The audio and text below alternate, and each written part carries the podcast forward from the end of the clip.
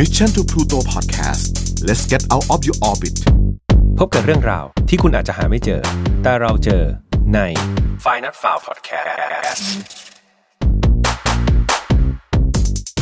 สวัสดีครับ ยินดีต้อนรับนะครับ เข้าสู่ Final f i l e Podcast ครับ Podcast ที่นำเรื่องราวแปลกประหลาดจากทั่วทุกมุมโลกมาสกิดต่อมอยากรู้ของคุณครับ วันนี้คุณอยู่กับผมแฮมทัชพลเช่นเคยนะครับ แล้วก็ เรามาถึงตอนที่ 14 กันแล้วนะครับ ก็เรียกว่ายาวนานกันพอสมควรนะครับ ค่อนข้างที่จะรู้จักแล้วก็เริ่มจะสนิทกันแล้วใช่ไหมหลาย ๆ คนก็น่าจะเริ่มชินแล้วนะครับ ใครที่ยังไม่ชินกับเสียงผมก็มีอีก 13 ตอนนะครับ ให้ไปทำความรู้จักกัน ก็ย้อนกลับไปฟังได้ทุกช่องทางของ f i n a l f i l e นะครับ ผ่านทาง Mission to Pluto ของเราได้เลย วันนี้ครับผมมาเล่าเรื่องราวหนึ่งนะครับที่ น่าประหลาดมากนะครับ มันเกี่ยวกับสิ่งสิ่งหนึ่งก็คือบ้านนะครับ บ้านเนี่ยจริง ๆ ถือว่าเป็นปัจจัย 4 พื้นฐานของมนุษย์เลยเนาะ แต่ว่าก็อย่างที่หลาย ๆ คนรู้แล้วครับว่าราคาบ้านเนี่ยก็ค่อนข้างที่จะสูงมากนะครับ แล้วก็ถือว่าเป็นหนึ่งในหนี้สินนะครับระยะยาวของพวกเราเลย ใครที่เป็นคนในวัยทำงานเนี่ยเชื่อว่าถ้าตัดสินใจจะซื้อบ้านแล้วเนี่ยก็เรียกว่า เป็นหนี้ระยะยาวนะครับเรียกว่าทำงานกันหยุดไม่ได้ก็เพราะว่ามีบ้านนี่แหละครับ แล้ววันนี้ครับผมมีเรื่องราวหรือว่าข้อมูลหนึ่งครับเกี่ยวกับราคาบ้านที่แพงที่สุดในกรุงเทพมหานคร และปริมณฑลนะครับซึ่งเชื่อว่าถ้าแพงที่สุดในกรุงเทพเนี่ยก็น่าจะแพงที่สุดในประเทศไทยเนาะซึ่งข้อมูลนี้นะครับได้จากศูนย์วิจัยนะครับแล้วก็ประเมินค่าอสังหาริมทรัพย์ บจกอ่า Agency for Real Estate Affair นะครับ มาดูที่อันดับหนึ่งกันดีกว่าก็คือ โครงการสันติบุรี The Residence นะครับ ซึ่งตั้งอยู่ที่ถนนประดิษฐ์มนูธรรมนะครับ อยู่ในกรุงเทพนี่แหละ พัฒนาโดยมมจสิงห์เอสเตดนะครับ เป็นอาคารสูง 2 ชั้น มีพื้นที่ใช้สอยอยู่ 1,366 ตารางเมตรหลังใหญ่มากครับ ส่วนราคานั้นก็คือ 260 ล้านบาทต่อหลังนะครับแพงมากครับ ไม่รู้ว่า ตายไปชาตินี้ชาติหน้าเกิดมาจะซื้อได้หรือยังนะครับ 260 ล้านบาท อันดับ2ครับเป็นโครงการ a t e r i e Resident นะครับอันนี้ตั้งอยู่ตรงซอยสหการประมูลนะครับถนนประชาอุทิศเขตวังทองหลางกรุงเทพนี่เองนะครับ พัฒนาโดยบจก a r a n Development นะครับเป็นอาคารสูง 3 ชั้นนะครับแล้วก็พื้นที่ใช้ใช้สอยอยู่ที่ 1,150 เมตรนะครับราคาขายก็ถูกลงมาเล็กน้อยครับ138 ล้านบาทเท่านั้นเองนะครับส่วนอันดับที่ 3 นะครับเป็นโครงการ Mavista Petich Village นะครับอยู่ที่กรุงเทพกีทาครับอันนี้ตั้งอยู่ที่ถนนกรุงเทพกีทาเขตสะพานสูง กรุงเทพมหานครเหมือนกันนะครับพัฒนาโดยบจก MGP Property นะครับเป็นอาคารสูง 3 ชั้น พื้นที่ใช้สอยก็เล็กลงมาหน่อยครับเหลือ 914 ตารางเมตร ราคาครับก็ย่อมๆนะครับอยู่ที่ 100 ล้านบาทเท่านั้นเองโอ้อ่านมา 3ลำดับนี่ไกลตัวมากเลยครับถือว่าไกลตัวมากอันดับที่ 4 ครับ เป็นโครงการอิสระ Resident นะครับพระราม9นะครับซึ่งตั้งอยู่ที่ซอยพระราม 93นะครับถนนพระราม 9 เขตห้วยขวางกรุงเทพนะครับอันนี้พัฒนาโดยบมจชานอิสระครับ Development เป็นอาคารสูง 3 ชั้นเหมือนกันครับพื้นที่ใช้สอยก็เล็กลงใหม่นิดนึงเป็น 726 ตารางเมตร ราคาขายอยู่ที่หลังละ 96 ล้านบาทนะครับแล้วก็อันดับที่ 5 ดีกว่าก่อนที่เราจะลมจับนะครับก็คือโครงการบ้านแสนสิริพัฒนาการ อันนี้ตั้งอยู่ตรงซอยพัฒนาการ 30 ครับ ถนนพัฒนาการเขตสวนหลวงนะครับกรุงเทพ พัฒนาโดยบมจแสนสิริครับ อันนี้เป็นอาคารสูง 2 ชั้นครับ แล้วก็พื้นที่ใช้สอยอยู่ที่ 548 ตารางเมตรนะครับ ขายอยู่ในราคาย่อมเยาวเพียง 83 ล้านบาท ก็เป็นว่าใครเงินเหลือกินเหลือใช้นะครับ แล้วก็รู้สึกว่าเอออยากจะมีบ้านที่ติดท็อป 5 นะครับที่แพงที่สุดในเมืองไทยก็ ไปจับจองกันได้ ไม่แน่ใจว่าขายหมดหรือยังนะครับ ก็ยังไงลองไปดู คราวนี้มาพูดถึงบ้านเนี่ยก็เชื่อว่าหลาย ๆ คน ก็คงจะฝันอยากจะมีบ้านสักหลังแล้วครับไม่ว่าจะถูกหรือแพงนะครับ ดังนั้นการเก็บเงินในแต่ละเดือนมันก็ค่อนข้างยากเหลือเกิน คราวนี้ครับเรื่องราวนี้ครับเป็นเรื่องราวของผู้ชายคนหนึ่งครับที่เป็นผู้ชายธรรมดาธรรมดาเนี่ยแหละที่เขามีวิธีการในการได้บ้านมาที่แปลกประหลาดทีเดียว เรื่องนี้ต้องขอขอบคุณ ท่านผู้ฟังคนหนึ่งครับแนะนำมาแล้วผมก็ไปหาข้อมูลเพิ่มเติมมา เรื่องราวนี้เป็นเเรื่องราวของชายคนหนึ่งที่ชื่อว่าคลายแมคโดนัลล์นะครับเขาเป็นคนชาวแคนาดาครับแล้วก็คุณแมคโดนัลล์เนี่ยก็ไม่ได้ร่ำรวยเลยครับก็เป็นมนุษย์สามัญธรรมดานะครับแต่เคราะห์กรรมก็เกิดขึ้นนะครับเมื่อแฟนสาวของคุณแมคโดนัลล์ก็บอกว่าเฮ้ยเธออยากได้บ้านสักหลังนะครับแต่ว่าคุณแมคโดนัลล์ก็อย่างที่บอกครับเงินยังไม่พอนะครับเขาก็เลยกลับไปค้ำคิดคิดนะครับว่าเอ๊จะทำยังไงดีอยู่ๆเขาไม่นึกถึงเกมเกมหนึ่งครับที่ชื่อื่อว่า bigger better นะครับสำหรับใครที่ไม่เคยรู้จักเกมนี้กติกาผมอธิบายให้ฟังง่าย ๆ ก็คือเขาเหมือนจะจับกลุ่มเพื่อนกันประมาณ 3-5 คนเนี่ยครับแล้วก็ไปหาของเล็กๆ ในบ้านครับ ยกตัวอย่างเช่น ช้อนซ่อมปากกาสมุดอะไรพวกเนี้ยเสร็จแล้วนะครับก็จะแยกย้ายกันไปอาจจะบอกว่าโอเคเดี๋ยวอีก 30 นาทีกลับมาเจอกันเนาะแล้วก็เดินไปตามท้องถนนครับแล้วก็เอาสิ่งเล็ก ๆ เหล่านี้ไปแลกกับคนบนท้องถนน เช่นผมถือปากกาไปก็แบบ เจอคุณลุงคนหนึ่งอาจจะบอกอะขอแลกกับไม้เท้าได้ไหมอ่าเสร็จแล้วพอได้ไม้เท้ามาก็เอาไม้เท้าเนี่ยไปแลกกับคนอื่น ๆ บนถนนไปเรื่อยๆนะครับพอครบเวลาครบกำหนดเวลาก็กลับมาที่บ้าน แล้วก็มาแข่งกันว่าใครมีของที่มีมูลค่าที่สุดก็จะเป็นคนชนะนะครับคุณแมคโดนัลล์เนี่ยก็ไอแบบปิ๊งไอเดียนี้แหละบอกโอเคงั้นเอาเกม Bigger Battle เนี่ยเอ่อ better นะครับมาลองใช้ดูในชีวิตจริงนะครับวันที่ 12 กรกฎาคมครับปี 2005เนี่ยคุณแมคโดนัลล์ก็เลยตัดสินใจประกาศครับ เขาไปค้นๆดูแล้วว่าเอ๊ะอะไรดีนะที่จะเอาไปแลกพอที่จะแลกเป็นของใหม่ ๆ ได้นะครับเขาก็เลยไปหาคลิปดีบกระดาษสีแดงธรรมดาธรรมดาอันหนึ่งนะครับไปโพสต์ลงบนเว็บไซต์แลกเปลี่ยนของชื่อดังนะครับชื่อชื่อเว็บไซต์ว่า cacris.com นะครับหลังจากนั้นครับการแลกเปลี่ยนของเขาก็เกิดขึ้นมาเรื่อยๆนะครับโดย c a c r i s เนี่ยครับจริงๆ เดี๋ยวผมต้องบรีฟนิดนึงว่ามันเป็นเว็บไซต์ลักษณะคล้ายๆหนังสือพิมพ์ครับมันจะมีการจัดหมวดหมู่เนื้อหาอะไรมากมายนะครับซึ่งหนึ่งในฟอรัมนั้นก็คือจะเป็นการขายของออนไลน์ แล้วก็แลกเปลี่ยนของออนไลน์นะครับซึ่งคุณแมคโดนัลล์ก็นี่แหละใช้บริการของ c a c r i s เนี่ยครับซึ่งหลังจากโพสต์ไปได้ 2 วันครับวันที่ 14 กรกฎาเนี่ยก็มีคนสนใจ อยากจะแลกคลิปหนีบกระดาษสีแดงของเขาครับโดยเขาบอกว่าคนที่สนใจแลกเนี่ยเขาบอกว่าขอแลกกับปากการูปปลานะครับเป็นเป็นปากการูปปลาหน้าตาประหลาดประหลาดอันหนึ่งนะครับ หลังจากนั้นครับเขาก็เลยนำคลิปหนีบกระดาษของเขาเนี่ยครับไปแลกกับปากการูปปลามา และภายในวันเดียวกันนั่นเองครับเขาก็โพสต์ปากการูปปลาเนี่ยก็มีคนแลกต่อครับ เป็นลูกบิดประตูอันหนึ่งนะครับที่สลักเป็นเมืองซีแอตเทิลไว้นะครับ หลังจากนั้นวันที่ 25ครับก็ผ่านไปสักพักหนึ่งเนี่ยเขาก็เดินทางไปที่รัฐแมสซาชูเซตส์ครับกับเพื่อนของเขา เพื่อเอาลูกบิดประตูที่เขาได้เนี่ยไปแลกกับเตาปิกนิกครับมีคนขอแลกกับ เตาปิกนิกพร้อมกับเชื้อเพลิงนะครับ แต่แล้ว พอสักพักหนึ่งครับคุณแมคโดนัลก็รู้สึกว่าเอ้การแลกของของเขาเนี่ยดูจะล่าช้า แล้วก็ดูคนจะไม่ค่อยจะสนใจเท่าไหร่แล้วนะครับในเว็บไซต์ของ c a c r i s เขาก็เลยเกิดปิ๊งไอเดียว่าอย่างนั้นเขาทำเว็บไซต์ของตัวเองเลยดีกว่า ก็คือเขาสร้างเว็บไซต์ที่ชื่อว่า one l e p paper clip com one l e p paper clip ก็คือเนี่ยครับคลิปหนีบกระดาษสีแดงนี่แหละ แล้วเขาก็บอกที่ไปที่มาเลยนะครับว่าเขาเนี่ยตั้งใจที่จะเอาคลิปหนีบกระดาษสีแดงเป็นตัวตั้งต้น เพื่อจะแลกไปเรื่อยๆ จนกว่าเขาจะได้บ้านหนึ่งหลังครับนี่คือเขาก็บอกเป้าประสงค์ของเขาตั้งแต่แรกเลย พอเขาเขาสร้างเว็บไซต์นี้เสร็จอะครับการมันกลายเป็นไวรัลครับกลายเป็นที่สนอกสนใจของคนจำนวนมากเลยนะครับทำให้การแลกของของแมคโดนัลล์เนี่ยเริ่มสนุกตื่นเต้นขึ้น จนกระทั่งวันที่ 24 กันยาครับเขาก็เดินทางไปรัฐแคลิฟอร์เนียนะครับเพื่อเอาเตาปิกนิกที่เขาเพิ่งแลกได้เนี่ยไปแลกกับเครื่องปั่นไฟของรถ Honda นะครับก็เรื่องใหญ่ขึ้นแล้วเนาะ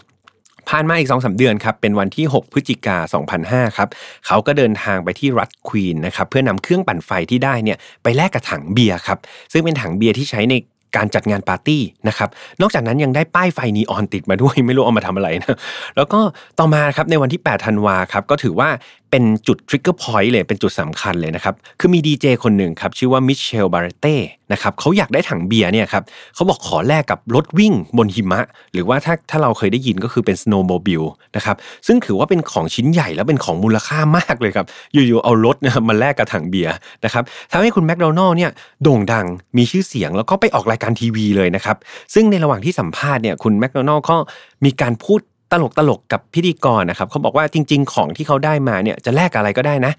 จะไปแลกที่ไหนก็ได้ด้วย แต่เมืองเดียวที่เขาไม่อยากไปคือเมืองยาร์นะครับที่อยู่ที่บิติสโคลัมเบีย เพราะว่าเมืองนั้นนะครับมีประชากรอยู่แค่ 200 คนเองนะครับซึ่งจริง ๆ ตามสถิติเนี่ยมีน้อยกว่านั้นอีกครับคือมีแค่ 147 คนคือเป็นเมืองที่เล็กมาก แล้วจากมุกตลกอันนั้นของแมคโดนัลล์ครับก็ไปสะกิดต่อมใครบางคนนะครับหลังจากนั้น 1 สัปดาห์ที่รายการออกไปครับมีคนเสนอขอแลกรถวิ่งบนหิมะครับสโนว์โมบิลกับตั๋วไปกับเครื่องบินนะครับที่เมืองยาร์นะครับซึ่งมีคน 200 คนนั่นแหละครับซึ่งถือเป็นการแลกเปลี่ยนครั้งที่ 7 ของเขานะครับโดยตั๋วเครื่องบินเนี่ยมีกำหนดในการเดินทางเดือนกุมภาครับแมคโดนัลล์ครับก็อย่างที่บอกว่าไม่ได้อยากไปเมืองยากนะครับเขาก็เลยพยายามหาวิธีการแลกเปลี่ยนกับตั๋วเครื่องบินที่เขาได้ครับจนกระทั่งวันที่ 7 มกราครับเขาก็เอาตั๋วทั้ง2ใบเนี่ยไปแลกได้กับรถกระบะนะครับหคัน เป็นรถกระบะเหมือนพ่วงตู้ครับหคัน โอ้คราวนี้จากคลิปหนิบกระดาษมาเป็นรถกระบะแล้วนะครับวันที่ 22 กุมภาพันธ์ครับเขาเอารถ กระบะคันนั้นนะครับ ไปแลกกับสัญญาในการอัดเพลงครับกับค่ายเพลงอันหนึ่งที่ชื่อว่า Metal Work นะครับในรัฐแอนทาริโอนะครับอ้าวกลายเป็นสัญญาเพลงละจนกระทั่งวันที่ 11 เมษาครับก็มีการแลกเปลี่ยนเกิดขึ้นอีกครั้ง โดยเขาเอาสัญญาอัดเพลงกับค่ายเพลงนี้ครับไปแลกเปลี่ยนกับศิลปินคนหนึ่งที่ชื่อว่าจอร์ดี้แกลนนะครับซึ่งเธอคนนี้มีความใฝ่ฝันอยากจะทำอัลบั้มของตัวเองให้สำเร็จสักครั้งหนึ่งละแล้วก็ ไม่มีใครติดต่อมาทำสัญญาสักทีนี่แหละครับ เอาสัญญาไปแลกโดยสิ่งที่คุณโจดี้แกรนเนี่ยทำการแลกเปลี่ยนด้วยก็คือสัญญาเช่าบ้านหนึ่งหนึ่งปีฟรีๆเลยครับ ที่รัฐแอริโซนานะครับบอกว่าอะเนี่ยให้เช่าบ้านฟรีๆเลย 1 ปี แลกกับสัญญาอัดเพลงนะครับ มาถึงตรงนี้ถูกแลกเปลี่ยนไป 9 ครั้งครับ จากคลิปหนีบกระดาษสีแดงในบ้าน 1 อัน จนเป็นสัญญาเช่าบ้าน 1 ปีแล้วนะครับ แต่อย่างที่บอกครับแมคโดนัลไม่ได้อยากได้บ้านเช่าครับเขาอยากได้บ้านจริง ๆ มันยังไม่เร้าใจนะครับ และในขณะเดียวกันตอนนี้ชื่อเสียงของแมคโดนัลล์เนี่ยก็เรียกว่าดังมากนะครับ จนวันที่ 26 เมษาครับเรสลีย์คลเกอร์นะครับซึ่งอาศัยอยู่ในฟีนิกซ์เนี่ยเขาก็รู้สึกสนใจ อยากจะแลกกับการได้พักฟรีในบ้าน เขาก็เลยแบบอะอย่างนั้นขอแลกกับสิ่งสิ่งหนึ่งครับ ซึ่งแบบโอ้เจ๋งมากอันนี้ สิ่งสิ่งนั้นก็คือขอแลกการเช่าบ้าน 1 ปี ที่นายแมคโดนัลล์มีเนี่ยแลกกับเวลาของเจ้านายเธอครับ ฟังอย่างนี้ทุกคนแบบเอ้า แล้วจะเอาเวลาเจ้านายเธอไปทำไม เพราะเจ้านายเธอเป็นคนดังครับ เจ้านายเธอก็คือ Alice Cooper นะครับซึ่งเป็นหนึ่งในตำนานร็อกเกอร์ชื่อดังครับที่ใครๆก็อยากเจอนะครับ เธอก็เลยบอกว่าอะอย่างนั้นให้เวลาทั้งบ่ายเลยวันหนึ่งให้อยู่กับ Alice Cooper ทั้งวันเลยแลกกับสัญญาการอยู่บ้าน 1 ปีนะครับและแน่นอนครับ นายแมคโดนัลก็แลกนะครับ และหลังจากแลกได้ปุ๊บเขาก็ได้เวลาของ Alice Cooper ทั้งบ่ายเนี่ยเขาก็เอาเอาเรื่องนี้ครับไปโพสต์ในเว็บไซต์ของเขา และแฟนคลับมหาศาลเลยครับของ Alice Cooper เนี่ยเขาพยายามที่จะส่งของมาแบบขอแลกเปลี่ยนกับนายแมคโดนัลกันอย่างแบบมากมายเลยนะครับ จนกระทั่งวันที่ 26 พฤษภาคมครับเขาก็เลือกแล้วแหละว่า สิ่งที่เขาอยากจะแลกกับเวลาทั้งบ่าย ร่วมกับอริสโกโปก็คือ ลูกแก้วหิมะครับหรือว่า Snow g l o b a l ครับที่เราเห็นตามห้าง ซึ่ง Snow g l o b a l อันนี้เป็น Snow g l o b a l ของวงคีสนะครับซึ่งเป็นวงร็อกอเมริกันชื่อดังเหมือนกัน ฟังมาถึงตรงนี้เอ๊ะอาจจะดูไม่ไม่ดูไม่สมเหตุสมผลแล้วเนาะทำไมเหมือนกลับไปแลกกับของที่ดูไม่มีมูลค่า แต่จริงๆนายแมคโดนัลไม่ใช่คนโง่ครับเขาทำมาถึงตรงนี้ เขาเป็นคนฉลาดแล้วก็มีแผนสูงทีเดียว เพราะว่านายแมคโดนัลเนี่ยเขาไปรู้มาว่าจริง ๆ มีดาราดังคนหนึ่งนี้นะครับที่ชื่อว่า คอบินเบนเซนคนนี้เขาสะสมไอ้พวกลูกแก้วหิมะต่างๆเนี่ยแล้วก็มีเรียกว่ามีคลังในการสะสมถึง 6,000 อันทีเดียวนะครับแล้วก็เป็นอย่างที่คิดจริงๆครับในวันที่ 2 มิถุนายนนะครับคุณดาราเบนเซนคนนี้ครับก็รู้ข่าวว่าเฮ้ยมีการแลกไอ้ลูกแก้วหิมะวงคริสเนี่ยไปอยู่ในมือของแมคโดนัลล์เขาก็เลยขอแลกครับ ลูกแก้วหิมะอันนั้นกับการเป็นส่วนหนึ่งในภาพยนตร์ที่เขาจะกำกับเองนะครับที่ชื่อว่า Donna on Demand เอาละครับแบ็คโดนัลมีโอกาสเป็นดาราแล้วนะครับแต่เขาก็ไม่ได้อยากเป็นดาราถูกไหมเขาอยากได้บ้านนะครับวันที่ 5 กรกฎาคมครับเขาก็ทำการแลกเปลี่ยนอีกหนึ่งครั้งครับ โดยการนำบทหนังที่จริง ๆ เขาจะต้องได้เล่นเนี่ยไปแลกกับคนคนหนึ่งครับ ซึ่งคนคนนั้นขอแลกด้วยบ้าน 2 ชั้นนะครับในเมืองคิปลิงนะครับรัฐซัสเคส เชวันนะครับประเทศแคนาดา ซึ่งมีมูลค่าตีเป็นเงินไทยประมาณ1ล้าน5แสนบาทนะครับซึ่งคนนั้นเขาอยากเป็นดาราก็เอาไปเลย ส่วนนายแมคโดนัลก็ได้บ้านอย่างที่ฝันไว้นะครับก็เรียกว่าเป็นเรื่องราวการแลกเปลี่ยนเพียง 14 ครั้งเท่านั้นเองนะครับจากคลิปหนีบกระดาษ 1 อันเนี่ยผ่านไป 1 ปีแลกไป 14 ครั้ง เขาได้บ้านหนึ่งหลังครับ มหัศจรรย์มากๆ และเรื่องราวทั้งหมดของเขานะครับเขาได้นำมาเขียนเป็นหนังสือที่ชื่อว่า One Late Paper Clip ด้วยนะครับซึ่งเล่าถึงความตั้งใจของเขาแรงบันดาลใจของเขา แล้วก็มุมมองต่อสิ่งของเล็กๆเนี่ยครับให้เราเห็นว่าจริง ๆ สิ่งของเล็ก ๆ เหล่านั้นเนี่ยมันอาจจะเป็นสิ่งของที่ยิ่งใหญ่ก็ได้ รวมถึงของที่เราอาจจะมองว่าไม่มีค่าสำหรับเราเนี่ยครับบางทีมันมีค่าสำหรับใครหลาย ๆ คนนะครับดังนั้นก็ต้องเห็นคุณค่าในของสิ่งนั้นนะครับรวมถึงเรื่องราวของแมคโดนัลล์ยังกลายเป็นแรงบันดาลใจ แล้วก็ทำให้หลาย ๆ คนเนี่ยมองโลกเปลี่ยนไปนะครับมีความฝันที่ใหญ่ขึ้น กล้าที่จะทำความฝันมากขึ้นนะครับดังนั้นใครที่รู้สึกว่าเอ๊ะอะไรมันก็ยากเย็นไปหนดดูว่าเออจะได้บ้านสักหลังทำไมมันยากขนาดนั้น ต้องลงมือทำครับตั้งใจทำนะครับเราอาจจะไม่สามารถทำตามแบบนายแมคโดนัลได้ แต่ผมเชื่อว่าการค่อยๆ เก็บออม แล้วก็หารายได้เสริม หรือว่าการมีความฝันที่ยิ่งใหญ่แล้วก็ลงมือทำซะ เชื่อว่าสักวันหนึ่งจะประสบความสำเร็จนะครับและนี่ก็เป็นเรื่องราวนะครับของนายแมคโดนัลล์นะครับกับคลิปหนีบกระดาษสีแดงจนกลายเป็นบ้านของเขานะครับสำหรับหลายๆคนที่รู้สึกว่าเอาไม่ต้องถึงกับขนาดเอาของเก่าไปแลกเป็นบ้านหรอกแต่ว่ารู้สึกว่ามีของเก่าในบ้านเนี่ยบางทีซื้อมาเต็มเลยเนี่ย Shopee เอ่ยลาซาด้าเอ่ย JD เอ่ย หลายเว็บเลยแบบเออยิ่งตอนช่วงกักตัวอยู่ในบ้านไม่มีอะไรทำช้อปปิ้งออนไลน์นี่ซื้อกันกระหน่ำนะครับ วันนี้ผมมีเว็บไซต์ในการปล่อยของเก่านะครับระดับโลกมาให้ฝากนะครับในช่วงขาย เว็บไซต์แรกครับก็คือ ebay.com นะครับเว็บไซต์นี้เชื่อว่าหลาย ๆ คนรู้จักนะครับเป็นเว็บไซต์สำหรับประมูลนะครับซึ่งหลาย ๆ ครั้งผมจะเห็นว่าของไทยนะครับซึ่งดูแล้วมีราคาไม่ได้มากอะไรแต่พอไปประมูลแล้วฝรั่งเห็นอยากได้นะครับก็ถือว่าเป็นหนึ่งในช่องทางลองปล่อยของเก่าดูใน eBay นะครับไปลองได้ ส่วนอีกเว็บไซต์หนึ่งที่น่าสนใจคือ Amazon นะครับอันนี้ก็เชื่อว่าหลาย ๆ คนรู้จักอยู่ล้วอันนี้เขาจะเน้นไปทางหนังสือครับเกิดเราซื้อหนังสือมาแล้วก็เกิด ไม่ได้ใช้และไม่ได้อ่าน แล้วอยากจะเอาไปขายต่อใน Amazon นะครับก็ถือว่าสามารถขายได้ ส่วน c a c r i s นะครับซึ่งนายแมคโดนัลล์เนี่ยใช้ในช่วงแรกเราก็สามารถไปลองเล่นได้เหมือนกันนะครับซึ่งอย่างที่ผมบอกว่านอกจากจะเป็นพวกเกี่ยวกับข้อมูลข่าวสารต่างๆ เขาก็ยังมีหมวดในการแลกของแล้วก็ขายของด้วยนะครับส่วนอีกเว็บไซต์หนึ่งคือจะเป็นเว็บไซต์ต่างประเทศหน่อยก็คือ Bonanza นะครับซึ่งเป็นเว็บไซต์ตลาดออนไลน์คล้ายๆ Lazada ของเราเนี่ยครับแต่ว่าวันนี้ก็คือเอามาแชร์กันเพื่อให้เห็นตลาดโลกแล้วกันเผื่อแบบขายในไทยแล้วมันไม่ work ลองไปขายต่างชาติดู ส่วนสุดท้ายก็คือ OfferUp นะครับเป็นเว็บไซต์เกี่ยวกับมือถือ เพราะผมเชื่อว่าเดี๋ยวนี้คนเนี่ยเปลี่ยนมือถือกันบ่อย ดังนั้นคือบางทีเราไปขายตามตู้เขาเรียกว่าอะไรอะตู้ตามมาบุญคลอง หรือว่าตามห้างต่างๆ อาจจะโดนกดราคา อาจจะลองขายเองครับก็ได้ครับใน Offer Up นะครับก็เป็นตลาดแบบระดับโลกเลย ก็สมมติมีมือถือที่แบบอยากจะเปลี่ยนรุ่นเร็วๆ อาจจะได้ราคาที่ดีกว่าไทยก็ได้นะครับยังไงก็ลองดู เพราะว่าของเราซื้อมาบางทีไม่ได้ใช้เนาะเอาไปเทินมาเป็นเงิน หรือเป็นของที่เราอยากได้มากกว่า ก็ดีเหมือนกันเนาะก็ถือว่าเป็นการช่วย เขาเรียกว่าอะไรช่วยประหยัดเงินนะครับแล้วก็มีเงินไปซื้อของที่เราอยากได้เพิ่มขึ้นนะครับก็เรียกว่าจบกันแล้วสำหรับเรื่องราววันนี้นะครับใน episode ที่ 14 ก็หวังว่าคงจะชอบกันนะครับชอบไม่ชอบยังไงยังไงลองไปคอมเมนต์ได้ในแฟนเพจนะครับของ Mission to Pluto นะครับตอนนี้เรามีรายการใหม่ๆเพิ่มเข้ามาแล้ว ก็ฝากฟังทุก ๆ รายการเลยรับรองว่าแต่ละรายการก็มีความสนุกในแบบของตัวเองนะครับซึ่งเรามีช่องทางไม่ว่าจะเป็น YouTube Spotify นะครับ SoundCloud Podbean แล้วก็ Apple Podcast นะครับสามารถเข้าไปฟังได้ทุกรายการแล้วก็ติดตามข่าวสารใหม่ ๆ ได้ทาง Mission to Pluto ด้วยสำหรับใครที่ชอบไฟ Not f o u ครับมาเจอกันได้ทุกเย็นวันศุกร์แบบนี้นะครับไม่ว่าสถานการณ์จะเป็นยังไงนะครับยังไงเดี๋ยวผมจะพยายามตุนตุน episode ไว้เยอะๆกับทีมงานเนี่ยครับเพื่อให้เรามีฟังกันได้ทุกๆวันศุกร์นะครับสำหรับวันนี้คงต้องลากันไปก่อน แล้วเจอกันใหม่ศุกร์หน้า สวัสดีครับ Mission to Pluto Podcast let's get out of your orbit พบกับเรื่องราวที่คุณอาจจะหาไม่เจอ แต่เราเจอ